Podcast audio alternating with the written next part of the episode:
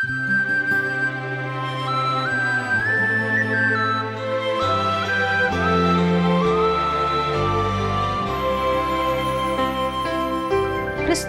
மிகவும் பிரியமானவர்களே, கடந்த நிகழ்ச்சியில் நாம் பார்த்தபோது தேவனற்ற காயின் வம்சவழியையும் தேவனை தொழுது கொண்ட சேத்தின் வம்சவழியையும் குறித்து கவனித்தோம். இந்த சேத்தின் வம்சவழியில்தான் பின்னாட்களில் இயேசு கிறிஸ்து தோன்றினார். சாத்தானின் வம்சவழிக்கும் இயேசு கிறிஸ்துவின் வம்சவழிக்கும் எப்போதும் நீண்ட போராட்டம் நடந்து கொண்டே இருக்கிறது. ஏதோ ஒரு கல்லறை தோட்டத்தின் வழியாக கடந்து செல்வது போல ஆதாமின் மரணம் தொடங்கி அவனுடைய சந்ததியினரின் மரணம் வரையில் இந்த அதிகாரத்தில் வாசித்தாலும், இருளில் ஒரு ஒளிக்கீற்றை போல ஏனோக்கு உயிரோடு எடுத்துக்கொள்ளப்படுதல் இங்கே காணப்படுகிறது. ஏனோக்கு தேவனோடு சஞ்சரித்து கொண்டிருந்தான். ஏனோக்கு தேவனோடு சஞ்சரித்து கொண்டிருந்த போதே காணப்படாமல் போனான் என்று கடந்த நிகழ்ச்சியில் பார்த்தோம். இன்று நாம் ஆதியாகமம் 5ஆம் அதிகாரம் 26ஆம் வசனம் முதல் 6ஆம் அதிகாரம் 13ஆம் வசனம் வரையில் தியானிக்கலாம்.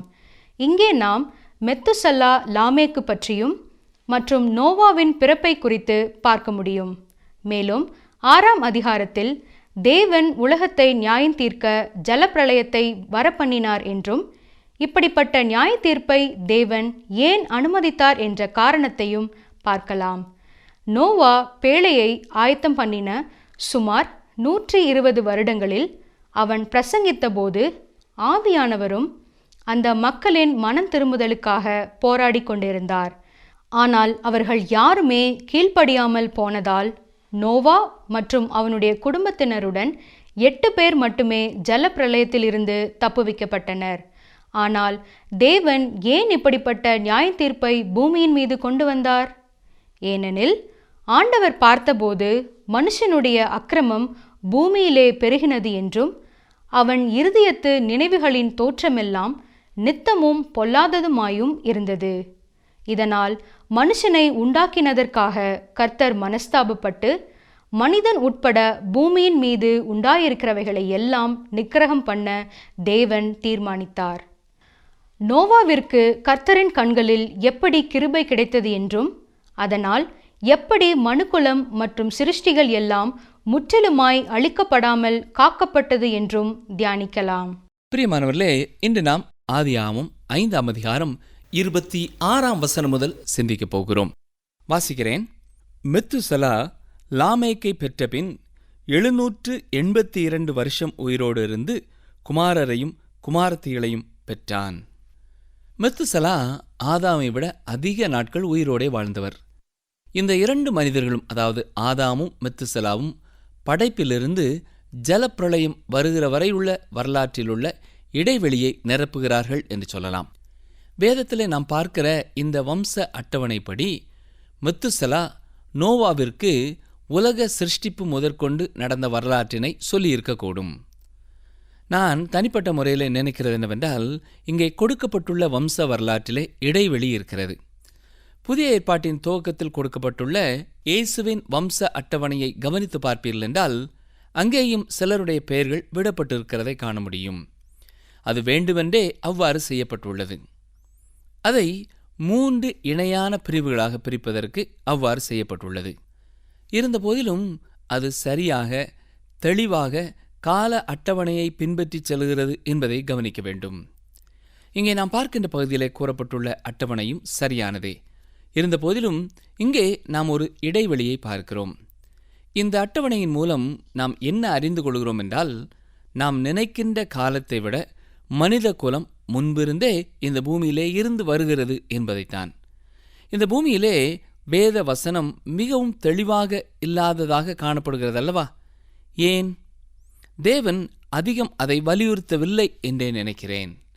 அவர் நமக்கு தெளிவாக சொல்ல விரும்புவதெல்லாம் பக்திக்குரிய மீட்புக்குரிய மனித வரலாற்றை நமக்கு எடுத்துச் சொல்வதுதான். மெத்துசலா என்பதற்கு அனுப்பப்படுதல் என்று அர்த்தமாகும். வேறு சிலர் மெத்துசலா என்பதற்கு அவர் இறந்தபோது அது அனுப்பப்படும் என்ற அர்த்தம் என்று சொல்லுகிறார்கள். எது அனுப்பப்படும்? ஜலப்பிரளயம். மெத்துசலா உயிரோடு இருந்தவரை ஜலப்பிரளயம் வரவில்லை. ஆனால் நீங்கள் கோத்திர பிதாக்களின் வம்ச வரலாற்றை பார்ப்பீர்கள் என்றால் மெத்துசலா இறந்த வருடத்திலே தான் ஜலப்பிரளயம் வந்தது. இது நமக்கு ஆர்வத்தை தூண்டுகிறதாக இருக்கிறது இல்லையா? அவன் இறந்தபோது அது அனுப்பப்படும். இதுவே அவருடைய பெயருக்கு அர்த்தமாகும். மற்றவர்களை காட்டிலும் மெத்துசலா ஏன் அதிக நாட்கள் உயிரோடே வாழ்ந்தார்? தேவன் இரக்கமும் பொறுமையும் உள்ளவராக இருக்கிறார் என்பதை மனித குலம் உணர்வதற்காகவே தேவன் அவரை இந்த உலகத்திலே அத்தனை ஆண்டு காலம் வாழ வைத்தார். தேவன் உங்களுக்காகவும் காத்திருக்கிறார். பிரியமானவர்களே, அவர் உங்கள் வாழ்நாள் முழுவதும் காத்திருப்பார். தேவனுடைய நீடிய பொறுமையை குறித்து பேதுரு இவ்வாறு சொல்கிறார். 1 பேதுரு 3:20 அந்த ஆவிகள் பூர்வத்திலே நோவா பேழையை ஆயத்தம் பண்ணும் நாட்களிலே தேவன் நீடிய பொறுமையோடே காத்திருந்த போது கீழ்ப்படியாமற் போனவைகள். அந்த பேழையிலே சிலராகிய 8 பேர் மாத்திரம் பிரவேசித்து ஜலத்தினாலே காக்கப்பட்டார்கள். நாம் இந்த அதிகாரத்திலே தொடர்ந்து பார்க்கும் பொழுது ஒவ்வொரு மனிதனின் பெயரும் அவருடைய மரணமும் குறிப்பிடப்பட்டுள்ளது. ஆதியாகமம் 5:31-32 பாருங்கள். லாமேக்குடைய நாளெல்லாம் 777 வருஷம் அவன் மரித்தான். நோவா 500 வயதான போது சேம், காம், யாப்பேத் என்பவர்களை பெற்றான். இன்று மனிதர்கள் இவ்வாறு நம்புகிறார்கள். எப்படி என்றால், மனிதர்கள் அனைவரும் நல்லவர்கள்தான், அவருடைய சுபாவத்தை நாம் முன்னேற்றமடைய செய்துவிடலாம் என்று எண்ணுகிறார்கள். இதை அப்படியே மக்கள் கண்மூடித்தனமாக ஏற்றுக்கொள்கிறார்கள். மனிதனுடைய சூழ்நிலையையும் அவனுடைய பாரம்பரியத்தையும் நாம் சற்றே முன்னேற்றமடைய வைத்தால் அவன் நன்கு முன்னேற்றமடைந்து விடுவான் என்று இவர்கள் நம்புகிறார்கள். இதற்காகவே இந்த உலகத்திலே அநேக தத்துவங்கள், கொள்கைகள், அமைப்புகள் ஏற்பட்டுள்ளன. இவைகள் மனிதனை நல்ல நிலைமைக்கு எடுத்துச் சென்றுவிட இயலும் என்று நம்புகிறார்கள்.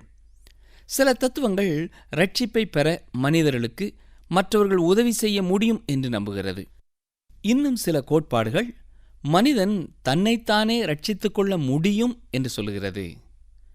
சில பிரிவினர் பாவம் என்ற ஒன்று இல்லை என்றும் மனிதனுடைய சுபாவம் முற்றிலும் நல்லது என்றும் சொல்லுகிறார்கள். ஆனால் வேதம் மனிதனை குறித்து என்ன சொல்கிறது தெரியுமா? மனிதன் முற்றிலும் பொல்லாதவன் என்று சொல்லுகிறது. இதுவே நம் எல்லாருடைய நிலைமையும். ரோமர் 3:10 பார்ப்போம் என்றால், நீதிமான் ஒருவனாகிலும் இல்லை என்று அங்கே வாசிக்கிறோம். இதுவே தேவனுடைய வார்த்தையின் மதிப்பீடாகும். நீங்கள் தேவனுடைய வார்த்தையை ஏற்றுக்கொள்வீர்கள் என்றால் வாழ்க்கையை குறித்த சரியான கருத்தை பெற்றுக்கொள்ள முடியும். அது மட்டுமல்ல, மற்றவர்கள் வாழ்க்கையை குறித்து சொல்லுகிற காரியங்கள் எல்லாம் சரியானவை அல்ல என்பதையும் புரிந்து கொள்ள முடியும். இங்கே மனித சமுதாயத்தை பார்க்கிறோம். நாம் தேவனுடைய சந்ததியை பின்பற்றி சென்று கொண்டிருக்கிறோம். இது எங்கே அழைத்து செல்கிறது? இது இங்கே பூமியிலே வரப்போகும் 1000 வருட அரசாட்சிக்கு நேராக செல்கிறதா, இல்லாவிட்டால் ஒரு கற்பனை உலகத்திற்கு கொண்டு செல்கிறதா? இல்லை. அடுத்த அதிகாரத்திலே பூமியின் மீது வரப்போகின்ற தேவ நியாய தீர்ப்பாகிய ஜல பிரளயத்தை குறித்து சொல்லப்படுகிறதை நாம் பார்க்கிறோம். நாம் இப்பொழுது ஆதியாகமம் 6:6 சில வசனங்களை பார்க்க போகிறோம். இந்த 6 அதிகாரத்திலே நாம் ஜல பிரளயத்தை மட்டுமல்ல, அதற்கான காரணத்தையும் பார்க்கிறோம். இந்த ஜல பிரளயம் தேவ நியாய தீர்ப்பினால் உண்டானது. ஆதியாகமம் 6:1-2 பாருங்கள். மனுஷர் பூமியின் மேல் பெருக துவங்கி அவர்களுக்கு குமாரத்திகள் பிறந்தபோது தேவகுமாரர் மனுஷகுமாரத்திகளை அதிக சௌந்தரியம் உள்ளவர்கள் என்று கண்டு அவர்களுக்குள்ளே தங்களுக்கு பெண்களை தெரிந்து கொண்டார்கள். இங்கே தேவகுமாரர் என்றும் மனுஷகுமாரத்திகள் என்றும் சொல்லப்படுவதை குறித்து அநேக கருத்துக்கள் உண்டு. சில தேவ மனிதர்கள் தேவகுமாரர் என்பது தேவதூதர்களை குறிக்கிறது என்பார்கள். இது ஏற்றுக்கொள்ளக்கூடியதாக இல்லை. ஏனென்றால் அவர்கள் நல்ல தேவதூதர்களாக இருந்தார்கள் என்றால் அவர்கள் இப்படிப்பட்ட பாவத்தை செய்ய முடியாது. தீய தேவதூதர்களாக இருப்பார்களானால் அவர்கள் தேவகுமாரர் என்று அழைக்கப்பட முடியாது. இங்கே பிள்ளைகள் மனிதர்களாக இருந்தார்கள். அவர்கள் அரக்கத்தனமான உருவமுடையவர்கள் அல்ல. அநேகர் இவருடைய பிள்ளைகள் இராட்சசர்களாக இருந்தார்கள் என்று சொல்லுகிறார்கள். நாம் இதை குறித்து 4 வசனத்திற்கு வரும்பொழுது சற்று விளக்கமாக பார்ப்போம். ஆதியாகமம் 6:3 வசனம் வாசிக்கிறேன். அப்பொழுது கர்த்தர், என் ஆவி என்றைக்கும் மனுஷனோடே போராடுவதில்லை, அவன் மாம்சந்தானே, அவன் இருக்கப் போகிற நாட்கள் 120 வருஷம் என்றார். அருமையானவர்களே, நோவாவும் 120 ஆண்டுகள் பிரசங்கித்தார் என்று நாம் விசுவாசிக்கிறோம். இந்த காலகட்டத்திலே தேவனுடைய ஆவி மனிதனோடே போராடி கொண்டிருந்தது. பேதுரு இதை குறித்து தெளிவாக சொல்கிறார். அவர்களை தேவனிடத்திலே கொண்டு வருவதற்காக நோவாவின் காலத்திலே தேவனுடைய ஆவியானவர் மனிதர்களோடே போராடி கொண்டிருந்தார் என்கிறார். ஆனால் அவர்கள் தேவனிடத்திலே திரும்பவில்லை. 1 பேதுரு 3:18-19 வசனங்களை சற்று கவனியுங்கள். ஏனெனில் கிறிஸ்துவும் நம்மை தேவனிடத்தில் சேர்க்கும்படி அநீதியுள்ளவர்களுக்கு பதிலாக நீதியுள்ளவராய் பாவங்களின் நிமித்தம் ஒரு தரம் பாடுபட்டார். அவர் மாம்சத்திலே கொலையுண்டு ஆவியிலே உயிர்ப்பிக்கப்பட்டார். அந்த ஆவியிலே அவர் போய் காவலில் உள்ள ஆவிகளுக்கு பிரசங்கித்தார் என்று சொல்கிறார். பேதுரு இதை எழுதும் பொழுது இந்த ஆவிகளெல்லாம் சிறையில் இருந்தன. ஆனால் அவை எல்லாமே நோவாவின் காலத்திலே பிரசங்கத்தை கேட்டிருக்கிறது. இதை நாம் எவ்வாறு அறியலாம்?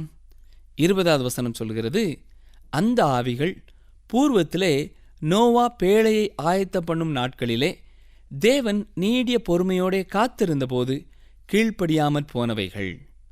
அந்த பேழையிலே சிலராகிய 8 பேர் மாத்திரம் பிரவேசித்து ஜலத்தினாலே காக்கப்பட்டார்கள். இப்பொழுது புரிகிறதா எப்பொழுது அவர்கள் கீழ்ப்படியாமற் போனார்கள்? நோவாவின் காலத்திலே தேவன் பொறுமையாக இருந்தபொழுது, அதாவது 120 ஆண்டுகளாக அவர்கள் கீழ்ப்படியாமற் போனார்கள். இப்பொழுது ஆதியாகமம் 6:4 வசனம் பாருங்கள். அந்நாட்களில் ராட்சசர் பூமியிலே இருந்தார்கள். பின்பு தேவகுமாரர் மனுஷகுமாரத்திகளோடே கூடுகிறதினால் இவர்கள் அவர்களுக்கு பிள்ளைகளை பெற்றபோது இவர்களும் பூர்வத்தில் பேர் பெற்ற மனுஷராகிய பலவான்களானார்கள். இங்கே அந்நாட்களில் ராட்சசர் பூமியிலே இருந்தார்கள் என்றுதான் சொல்லப்பட்டிருக்கிறதே ஒழிய, இவர்கள் தேவகுமாரர் மனுஷகுமாரத்திகளோடே கூடுகிறதனால் பிறந்தவர்கள் என்று சொல்லப்படவில்லை. இவர்களுடைய பிள்ளைகளை குறித்து இவ்வாறு சொல்லப்படுகிறது, இவர்களும் பூர்வத்தில் பேர் பெற்ற மனுஷராகிய பலவான்களானார்கள். இவர்கள் ராட்சதர்கள் அல்ல, மனிதர்கள். 4வது வசனத்தின் முதல் வரியிலே அந்நாட்களில் ராட்சதர் பூமியிலே இருந்தார்கள் என்று வேதம் தெளிவாக சொல்கிறது. இவர்களின் பிள்ளைகள் பலசாலிகளாக இருந்தார்கள் என்பதே இதன் அர்த்தம். மனித சமுதாயம் சிறந்த திறமையை உடையதாக இருக்கின்றது. மனிதன் விசித்திர வினோதமாய் உருவாக்கப்பட்டிருக்கிறான். இந்த ஒரு சிறந்த சத்தியத்தை நாம் மறந்து போய்விட்டோம். சிலர் மனிதன் குரங்கிலிருந்து தோன்றினான் என்கிறார்கள்.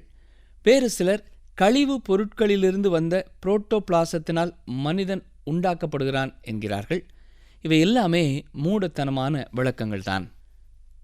பரிமாணம் என்பது அறிவியலை பொறுத்தமட்டிலேயும் அது ஒரு கொள்கை, அவ்வளவுதான். மற்ற தத்துவங்களைப் போல இதுவும் ஒரு தத்துவமே. இதை நாம் ஏற்றுக்கொள்ள முடியும் அல்லது மறுக்க முடியும். நீங்கள் இந்த தத்துவத்தை ஏற்றுக்கொள்ளும் பொழுது அது சில மூடத்தனமான முடிவுகளுக்குள்ளாக நம்மை நடத்தி செல்லும். இது உலகம் அனைத்தையும் பிரச்சனைக்குள்ளாக்கும். மனிதர்கள் இன்று தங்களை மிகவும் சிறந்தவர்களாக எண்ணிக்கொள்கிறார்கள். மனிதன் வீழ்ச்சியுற்ற நிலைமையிலே இருக்கிறான். அவன் பரிதாபமான ஒரு நிலைமையிலே இன்று காணப்படுகிறான். இதை உணராத நிலையிலே உலகம் பிரச்சனைக்குள்ளாக சென்று கொண்டிருக்கிறது. இங்கே நாம் 4வது வசனத்திலே பார்ப்பது என்ன? நாம் ஏற்கனவே சிந்தித்தது போல ஆதியாகமம் என்பது வம்ச வரலாற்றின் புத்தகமாகும். இது குடும்பங்களின் புத்தகமாகும். தேவகுமாரர் என்பது தேவ பக்தியுள்ள சந்ததியிலே வந்தவர்களை குறிக்கிறது. அதாவது ஆதாமின் வழியாக சேத்தின் வம்ச வழியிலே வருகின்றவர்கள். மனுஷகுமாரத்திகள் என்பது காயின் வம்சத்தை குறிக்கிறது. இங்கே நாம் காண்பது என்னவென்றால், தேவ பக்தியுள்ள சேத்தின் சந்ததியினர் காயின் சந்ததியோடு கலந்து விடுகிறது. இறுதியாக ஒரு சந்ததியை தவிர மற்றெல்லா சந்ததியும் மாசுபட்டு போய்விட்டது. இந்த ஒரு ஓவியமே இங்கே கொடுக்கப்பட்டுள்ளது. ஆனால் சில வேத வல்லுநர்கள் தேவகுமாரர் என்பது தேவதூதர்களை குறிக்கிறது என்று சொல்கிறார்கள். நீங்கள் எதை ஏற்றுக்கொண்டாலும் பரவாயில்லை, இவை வேத வியாக்கியானம்தான். சரி, ஜலப்பிரளயத்திற்கு முன்பாக பூமி எவ்வாறு இருந்தது? தேவன் இந்த நியாய தீர்ப்பை அவர்கள் மீது கொண்டு வர காரணமாக இருந்தது எது? வசனம் 5 பாருங்கள். மனுஷனுடைய அக்கிரமம் பூமியிலே பெருகினது என்றும் அவன் இருதயத்து நினைவுகளின் தோற்றமெல்லாம் நித்தமும் பொல்லாததே என்றும் கர்த்தர் கண்டு என்று வாசிக்கிறோம். இங்கே கூறப்படுகின்ற 4 முக்கியமான காரியங்களை கவனிக்க வேண்டும். இவை முக்கியமான காரணங்களாக வேதம் வலியுறுத்துகிறது. மனுஷனுடைய அக்கிரமம் பூமியிலே பெருகினது. அது மட்டுமல்ல, இரண்டாவதாக இருதயத்து நினைவுகள் பொல்லாததாக இருந்திருக்கிறது. அது மட்டுமல்ல, மூன்றாவது நித்தமும் அது பொல்லாததாக இருந்தது. நான்காவதாக அது பொல்லாததாகவே இருந்தது, அதாவது பொல்லாததாக மட்டுமே இருந்தது என்று சொல்லலாம். இந்த 4 காரியங்களும் அன்றைய நாட்களிலே இருந்த மனிதர்களின் நிலைமையை தெளிவாக வெளிப்படுத்துகிறது. வசனம் 6 பாருங்கள். தாம் பூமியிலே மனுஷனை உண்டாக்கினதற்காக கர்த்தர் மனஸ்தாபப்பட்டார், அது அவர் இருதயத்துக்கு விசனமாயிருந்தது. கர்த்தர் மனஸ்தாபப்பட்டார் என்று இங்கே பார்க்கிறோம். கர்த்தர் மனஸ்தாபப்படும்படி செய்தது எது? மனிதனின் அக்கிரமம் தேவனை அவ்வாறு மனஸ்தாபப்பட வைத்தது. இது தேவன் தம்முடைய சிந்தையை மாற்றிக்கொண்டது போன்று நமக்கு காண்பிக்கிறது. மனிதனை பூமியிலிருந்து அகற்றிவிட நோக்கமுடையவரானார். பூமியிலே முன்பு இருந்த படைப்பையும் அவர் அவ்வாறு செய்திருக்கக்கூடும். மனுஷனுடைய பாவம் தேவனை துக்கப்படுத்தினாலும் கர்த்தருக்கு ஸ்தோத்திரம், அவர் மனிதனை பரிபூர்ணமாக அழிக்கவில்லை. ஆதியாகமம் 6:7 வசனம் பாருங்கள். அப்பொழுது கர்த்தர், நான் சிருஷ்டித்த மனுஷனை பூமியின் மேல் வைக்காமல் மனுஷன் முதற்கொண்டு மிருகங்கள், ஊரும் பிராணிகள், ஆகாயத்து பறவைகள் பரியந்தமும் உண்டாயிருக்கிறவைகளை நிக்கிரகம் பண்ணுவேன், நான் அவர்களை உண்டாக்கினது எனக்கு மனஸ்தாபமாயிருக்கிறது என்றார். இங்கே தேவன் மீன்களை குறிப்பிடவில்லை, ஏனென்றால் அவை தண்ணீரிலே இருக்கின்றன. அவர் இன்னும் அதிகமாக தண்ணீரையே அனுப்பப் போகிறார் என்பதை கவனியுங்கள். ஆதியாகமம் 6:8 வசனத்தை பாருங்கள். நோவாவுக்கோ கர்த்தருடைய கண்களில் கிருபை கிடைத்தது. நோவாவுக்கு ஏன் கிருபை கிடைத்தது? வசனம் 9. நோவாவின் வம்ச வரலாறு. நோவா தன் காலத்தில் இருந்தவர்களுக்குள்ளே நீதிமானும் உத்தமனுமாயிருந்தான். நோவா தேவனோடே சஞ்சரித்து கொண்டிருந்தான். தேவன் ஏன் நோவாவை ரட்சித்தார்? அவன் தேவனோடே சஞ்சரித்தான், இல்லையா? அது மட்டுமல்ல, எபிரேயர் 11:7 வசனம் என்ன சொல்கிறது தெரியுமா? விசுவாசத்தினாலே நோவா தற்காலத்திலே காணாதவைகளை குறித்து தேவ எச்சரிப்பு பெற்று பயபக்தி உள்ளவனாகி தன் குடும்பத்தை ரட்சிப்பதற்கு பேழையை உண்டு பண்ணினான். அதனாலே அவன் உலகம் ஆக்கினைக்குள்ளானதென்று தீர்த்து விசுவாசத்தினால் உண்டாகும் நீதிக்கு சுதந்திரவாளியானான். அந்த வறண்ட நிலத்திலே மழை தூர கூட ஆரம்பிக்காத பொழுது பேழையை உருவாக்குவதற்கு விசுவாசம் அவசியமானதாயிருந்தது. எபிரேயர் 11:11 விசுவாசத்தினாலேயே ஏனோக்கு எடுத்துக்கொள்ளப்பட்டான் என்றும் சொல்லப்படுகிறது. சபையானது உலகத்தினின்று எடுத்துக்கொள்ளப்படும் பொழுது ஒவ்வொரு விசுவாசியும் எடுத்துக்கொள்ளப்படுவார்கள். ஏனென்றால் எடுத்துக்கொள்ளப்படல் விசுவாசிகளுக்காகவே நடைபெறுகிறது. மிகவும் பலவீனமான பரிசுத்தவான் கூட எடுத்துக்கொள்ளப்படுவார். தேவன் இரக்கம் காட்டுவதால் அவர்கள் எடுத்துக்கொள்ளப்படுவார்கள். தேவனுடைய இரக்கம் அப்பொழுது காணப்படும் என்று நமக்கு சொல்லப்பட்டிருக்கிறது. ஏன் ஜலப்பிரளயம்? தேவன் ஏன் ஜலப்பிரளயத்தை அனுப்பப் போகிறார்? வசனம் 11-12 பாருங்கள். பூமியானது தேவனுக்கு முன்பாக சீர்கெட்டதாயிருந்தது, பூமி கொடுமையினால் நிறைந்திருந்தது. தேவன் பூமியை பார்த்தார், இதோ அது சீர்கெட்டதாயிருந்தது, மாம்சமான யாவரும் பூமியின் மேல் தங்கள் வழியை கெடுத்து கொண்டிருந்தார்கள். அதாவது மனுஷன் தேவனுடைய வழியை கெடுத்து போட்டு தன்னுடைய சொந்த வழியிலே சென்று கொண்டிருந்தான். தேவன் அவனை எதற்காக சிருஷ்டித்தாரோ அந்த நோக்கத்தை விட்டுவிட்டு அவன் விலகி போய்க் கொண்டிருந்தான். வசனம் 13. அப்பொழுது தேவன் நோவாவை நோக்கி, மாம்சமான யாவரின் முடிவும் எனக்கு முன்பாக வந்தது, அவர்களாலே பூமி கொடுமையினால் நிறைந்தது, நான் அவர்களை பூமியோடும் கூட அழித்து போடுவேன். அருமையானவர்களே, தேவன் ஜலப்பிரளயத்தை அனுப்பப் போகிறார். தேவன் ஏன் அதை அனுப்பினார் என்பதற்கான சில காரணங்களை நாம் இங்கே சிந்திப்போம். மீட்பரை பற்றிய வாக்குத்தத்தம் மனிதனுக்கு கொடுக்கப்பட்டிருந்தது. பூமிக்கு ஒரு இரட்சகர் வருவார் என்றும் அவனுக்கு சொல்லப்பட்டிருந்தது. இதையே மனிதன் எதிர்பார்த்திருக்க வேண்டும். மாறாக அவன் தேவனை விட்டு விலகிச் சென்றான். தேவன் ஆதாமுக்கும் ஏவாளுக்கும் பலியை ஏற்படுத்தி கொடுத்தார்.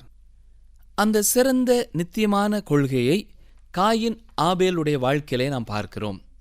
இந்த காயினும் ஆபேலும் இரண்டு பெரிய முறைமைகளுக்கு, அதாவது இரண்டு பிரிவான மக்களுக்கு பிரதிநிதிகள் போல காணப்படுகிறார்கள். அதாவது ரட்சிக்கப்பட்ட மற்றும் தொலைந்து போனவர்களுக்கு, சுய நீதி உள்ளவர்களுக்கு மற்றும் நொறுங்குண்ட ஆவியுள்ளவர்களுக்கு, ஒரு பேரளவான கிறிஸ்தவனுக்கு மற்றும் உண்மையான விசுவாசிக்கு இவர்கள் பிரதிநிதிகளை போன்று காணப்படுகிறார்கள். மனித குலத்திலே அந்நாட்களில் இவ்வாறே காணப்பட்டது. கோத்திர பிதாக்கள் மிகவும் நீண்ட காலமாக வாழ்ந்தார்கள் என்று பார்க்கிறோம். ஆதாமிலிருந்து மித்துசலா வரையுள்ள ஆயுட்காலம் அந்த சிருஷ்டிப்பிலிருந்து ஜலப்பிரளயம் வரையுள்ள காலத்தை நிரப்பியுள்ளது. அவர்கள் தாங்கள் பெற்ற வெளிப்பாட்டை மற்றெல்லா மனிதர்களுக்கும் கொடுத்திருக்க வேண்டும். யூதா 14 மற்றும் 15 வசனங்களிலே ஏனோக்கு பிரசங்கித்ததையும் தீர்க்க தரிசனம் உரைத்ததையும் பார்க்கிறோம்.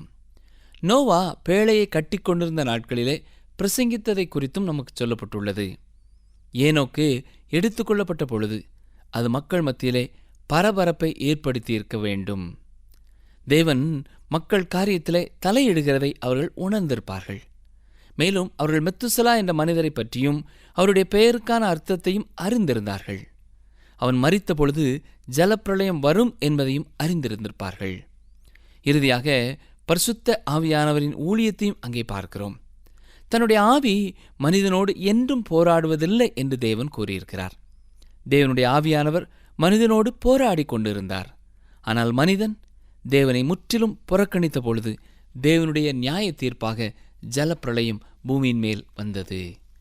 மனித குலம் முழுவதுமே தேவனை விட்டு திரும்பிவிட்டது. ரோமர் 3:10 வசனத்தில் நாம் என்ன பார்க்கிறோம்? நீதிமான் ஒருவனாயிலும் இல்லை என்று சொல்லப்பட்டிருக்கிறது. நோவாவும் அவனுடைய குடும்பத்தாருமாகிய சிலரே அவரை விசுவாசித்தார்கள். நோவா என்ற ஒரு மனிதன் தேவனோடு சஞ்சரித்தார். அவரை விசுவாசித்தார். இங்கே ஒரு மனிதன் தேவனை இன்னும் விசுவாசிக்கிறதை பார்க்கிறோம். விசுவாசத்தினாலே நோவா என்று வசனம் சொல்கிறது. இங்கே ஒரு மனிதர் வறண்ட நிலத்திலே பேழை கட்டும் பெரிய இடர்பாட்டை விருப்பத்துடன் எடுக்கிறதை பார்க்கிறோம். ஒருவேளை மழை வராவிட்டால் சமுதாயம் அவரை பார்த்து எள்ளி நகையாடும் இல்லையா? ஆனால் இவ்வாறு நோவா 120 ஆண்டுகள் இருந்தார் என்று பார்க்கிறோம். நோவா தேவனை விசுவாசித்தார்.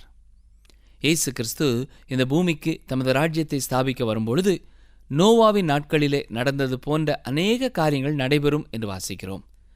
நோவாவின் காலத்திற்கு ஒத்த சில காரியங்கள் ஏற்கனவே நடைபெற்றுவிட்டன. உதாரணமாக இந்த அதிகாரம் இவ்வாறு ஆரம்பமாகிறது. மனுஷர் பூமியின் மேல் பெருகத் துவங்கி அவர்களுக்கு குமாரத்திகள் பிறந்த போது என்று சொல்லப்படுகிறது. நோவாவின் காலத்திலே பூமியின் மீது மக்கள் தொகை அதிகமாக பரவியிருந்தது. வட அமெரிக்கா, ஆசியா, ஐரோப்பா, ஆப்பிரிக்கா போன்ற கண்டங்களிலே மனிதர்கள் பெருகியிருந்தார்கள். இன்னும் கூட மக்கள் தொகையின் பெருக்கத்தை பாருங்கள். பூமியின் மீதெங்கும் திரள் திரளான கூட்டஞ்சனங்கள், மக்கள் தொகை அதிகமாக பெருகியுள்ளது. மேலும் இங்கே ஒரு காரியத்தை நாம் அறிகிறோம். மகா உபத்திரவத்தின் காலத்தின் பொழுது பரிசுத்த ஆவியானவர் தீமையை கட்டுப்படுத்தப் போவதில்லை. அவர் மனிதர்களை மனம் திரும்ப வைப்பதற்கு அங்கேதான் இருப்பார். ஆனால் அப்பொழுது அவர் தீமையை தடுத்து நிறுத்தப் போவதில்லை. அவர் மனிதனோடு உடன்படிக்கை செய்ய நினைக்கும் பொழுது அவர்கள் அதை புறக்கணிக்கிறவர்களாக, நிந்திக்கிறவர்களாக காணப்படுவார்கள். இன்னும் கூட அப்படிப்பட்டவர்கள் அநேகர் இருக்கிறார்கள். மனிதர்களை பிரியப்படுத்தும் வகையிலே ஊழியர்கள் பேசினால் அதை கேட்போர் உண்டு. வேதத்தை திரித்து மக்களின் நடைமுறைக்கு ஒத்தாற்போன்று பேசினால் வரவேற்பு உண்டு. ஆனால் வேதத்தை அப்படியே பிரசங்கிப்போருக்கு எதிர்ப்புதான் வரும். இவர்கள் பரிசுத்த ஆவியானவரின் வழிநடத்தலுக்கு இடம் கொடுக்காதவர்கள். இவ்வாறே மகா உபத்திரவ நாட்களிலேயும் மக்கள் காணப்படுவார்கள். ஆதியிலேயும் காணப்பட்டார்கள். இறுதியாக எதிர்காலத்திலே உலகத்திலே உள்ளோர் சபை எடுத்துக்கொள்ளப்படல் என்ற நிகழ்ச்சியின் மூலம் பெரும் பிரச்சனையை சந்திப்பார்கள். அநேகர் இரகசியமான முறையிலே பூமியிலிருந்து எடுத்துக்கொள்ளப்படுவார்கள். மேலும் நோவாவின் காலத்திலே நியாய தீர்ப்பு காணப்படும். அநேகர் செவிகொடாமற் போனது போல இன்றைய நாட்களிலேயும் எதிர்காலத்திலேயும் செவிகொடாமல் போவார்கள். அருமையானவர்களே, நீங்கள் இன்று எவ்வாறு காணப்படுகிறீர்கள்?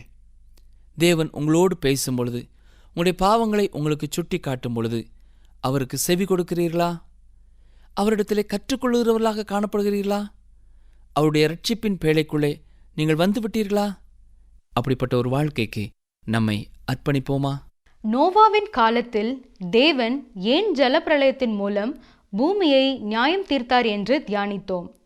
இதற்கான 4 முக்கிய காரியங்கள்: மனிதனுடைய அக்கிரமம் பூமியிலே பெருகினது என்றும், இரண்டாவதாய் அவனுடைய இருதயத்தின் நினைவுகள் எல்லாம் பொல்லாததாய் இருந்தது என்றும், மூன்றாவதாய் அது நித்தமும் பொல்லாததாய் இருந்தது என்றும், நான்காவதாய் அது பொல்லாததாய் மட்டுமே இருந்தது என்றும் தேவன் கண்டார்.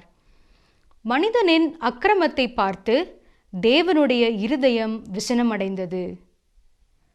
மனிதனின் பாவம் அவரை துக்கப்படுத்தினாலும் அவருடைய மகா பெரிய இரக்கத்தினால் மனுக்குலத்தை தேவன் முற்றிலும் அழித்து போடவில்லை. நோவா தேவனோடு சஞ்சரித்து கொண்டு இருந்ததினால் கர்த்தருடைய கண்களில் அவனுக்கு கிருபை கிடைத்தது. மேலும் அவன் விசுவாசத்தினாலே தேவ எச்சரிப்பை பெற்று பயபக்தி உள்ளவனாகி தன் குடும்பத்தை ரட்சிப்பதற்கு பேழையை உண்டு பண்ணினான். இதனால் அவனும் அவனுடைய குடும்பமும் ஜலப்பிரளயத்திற்கு தப்புவிக்கப்பட்டு மனுக்குலம் முற்றிலும் அழிக்கப்படாமல் காக்கப்பட்டது. இயேசு கிறிஸ்து இந்த பூமியிலே தம்முடைய ராஜ்யத்தை ஸ்தாபிக்க வரும் நாட்களில் நோவாவின் காலத்தில் சம்பவித்தது போலவே சம்பவிக்கும் என்றும் பார்த்தோம்.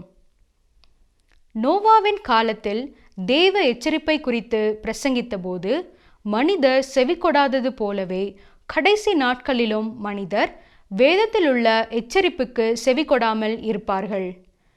அன்பு நண்பர்களே, இன்று நாம் எப்படி இருக்கிறோம்? தேவன் நம்மோடு பேசும்போதும் நம்முடைய பாவங்களை குறித்து உணர்த்தும் போதும் அவருக்கு செவி கொடுக்கிறோமா? நம்மில் எத்தனை பேர் இன்னும் கிறிஸ்துவை வாசலாக கொண்ட ரட்சிப்பின் பேழைக்குள் வராமல் இருக்கிறோம்? சற்று சிந்தித்து கர்த்தரிடம் நம்மை அர்ப்பணிப்போமா? தெய்வ வாக்கு.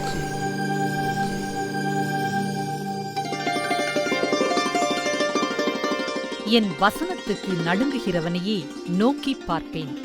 ஏசாயா 66:2 பின்பாகம்.